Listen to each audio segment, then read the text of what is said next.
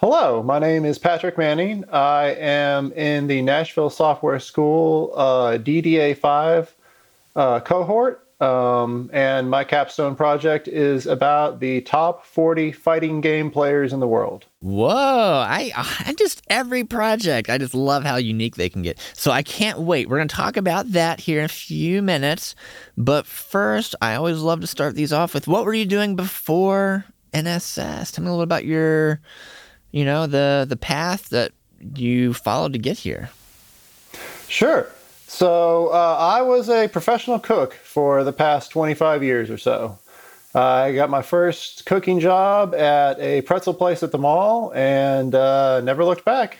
Up until uh, a couple years ago, it, it, looked like it was time to transition to uh, a new profession. So, okay, and you found yourself to this, and now, I would love to learn about what you've created. Tell me about your project, your capstone. Yeah, um, I was able to web scrape a lot of information off esportsearnings.com and come up with some uh, pretty interesting analysis of uh, the data.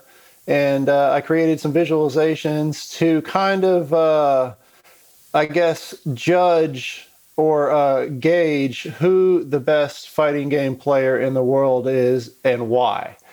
Um, a little background uh, fighting games is a subgenre of uh, video games, obviously, uh, focusing more on the one on one combat, combat tournament style. Uh, play uh, best out of three rounds wins the match. You have you know usually a timer, 60 to 90 seconds, um, and then various characters that you can choose from. Um, and so I kind of analyzed, um, you know, for example, who's won the most money overall from uh, from uh, prizes, earnings from prizes over the years. Um, also, I looked at uh, who's been active the longest, so who's uh, you know who's had the, the, the most history in the, the fighting game community with uh, with uh, competing in tournaments and placing and winning. Um, as well as who's been active over the most games. So you know who is uh, who is uh, won tournaments or placed in tournaments in the the most number of different fighting games. Who, before we talk about the tech, tell me what were some of the the big takeaways from you know what's the the biggest the biggest person in this combination. Uh, well, once again, you know, it's all about how you uh, how you judge that. Um, I, I, think uh, the name that seems to be popping up the most in terms of uh, you know the metrics is uh, Jay Wong or Justin Wong. Uh, he's been active pretty much on a regular basis for the last 20 years. Um, in terms of actual like uh, prize winnings, he uh, doesn't really come close to the tops. The uh, which is another interesting aspect. Um, the prizes for some of these games has just gotten so huge over the past few years that uh, a, a, young player comes along, wins one tournament, and ends up on the top of the list because of this the single you know single uh, game you know winnings being so high. Um, so uh, it is uh, again, it is a little bit. It depends on how you look at it, but I, I think I think Justin Wong has has rightly earned uh, his spot in in the top three conversation, no matter what. Wow, it's. I'm imagining the trend is only going up with prize money and visibility, right? Oh, absolutely, yes. Uh, that's another thing that I thought was uh, interesting analysis of the data. Is uh, if you were a uh, video game company that was interested in sponsoring some players, uh, you know, what what what uh, what numbers and what metrics would you look at to decide who who you would want to sponsor, who would be the best, you know, the best bet for your uh, your money?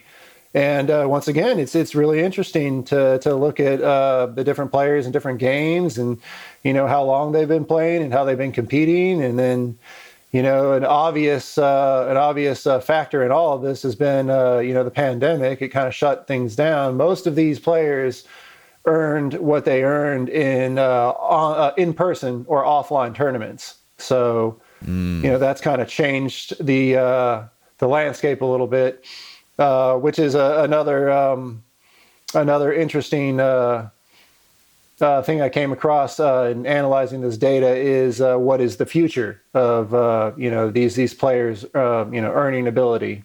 so my final question is what's next? What are you looking to be doing here in the the new year with these new skills? What are you looking for? What kind of job? All that. What's the the next steps you're looking to take?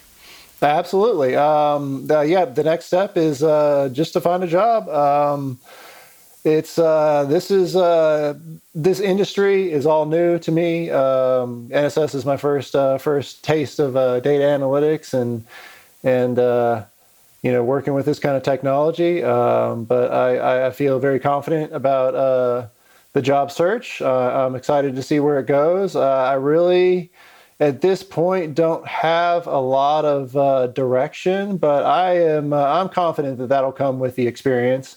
Uh, you know, the more interviews, the more companies I'm exposed to. I feel like it, will be the easier it'll be to try to find a good fit. Um, I'm looking for uh, basically just entry level, and I'm ready to to start learning a new field and a new industry. Boom. I can't wait. I know we're all pulling for you and get the whole team at NSS in your corner as you land that first big job right out of this big, heavy three month of the three months of the data analytics cohort. So, congrats on making it to the end and looking forward to the future. Absolutely. Thank you very much.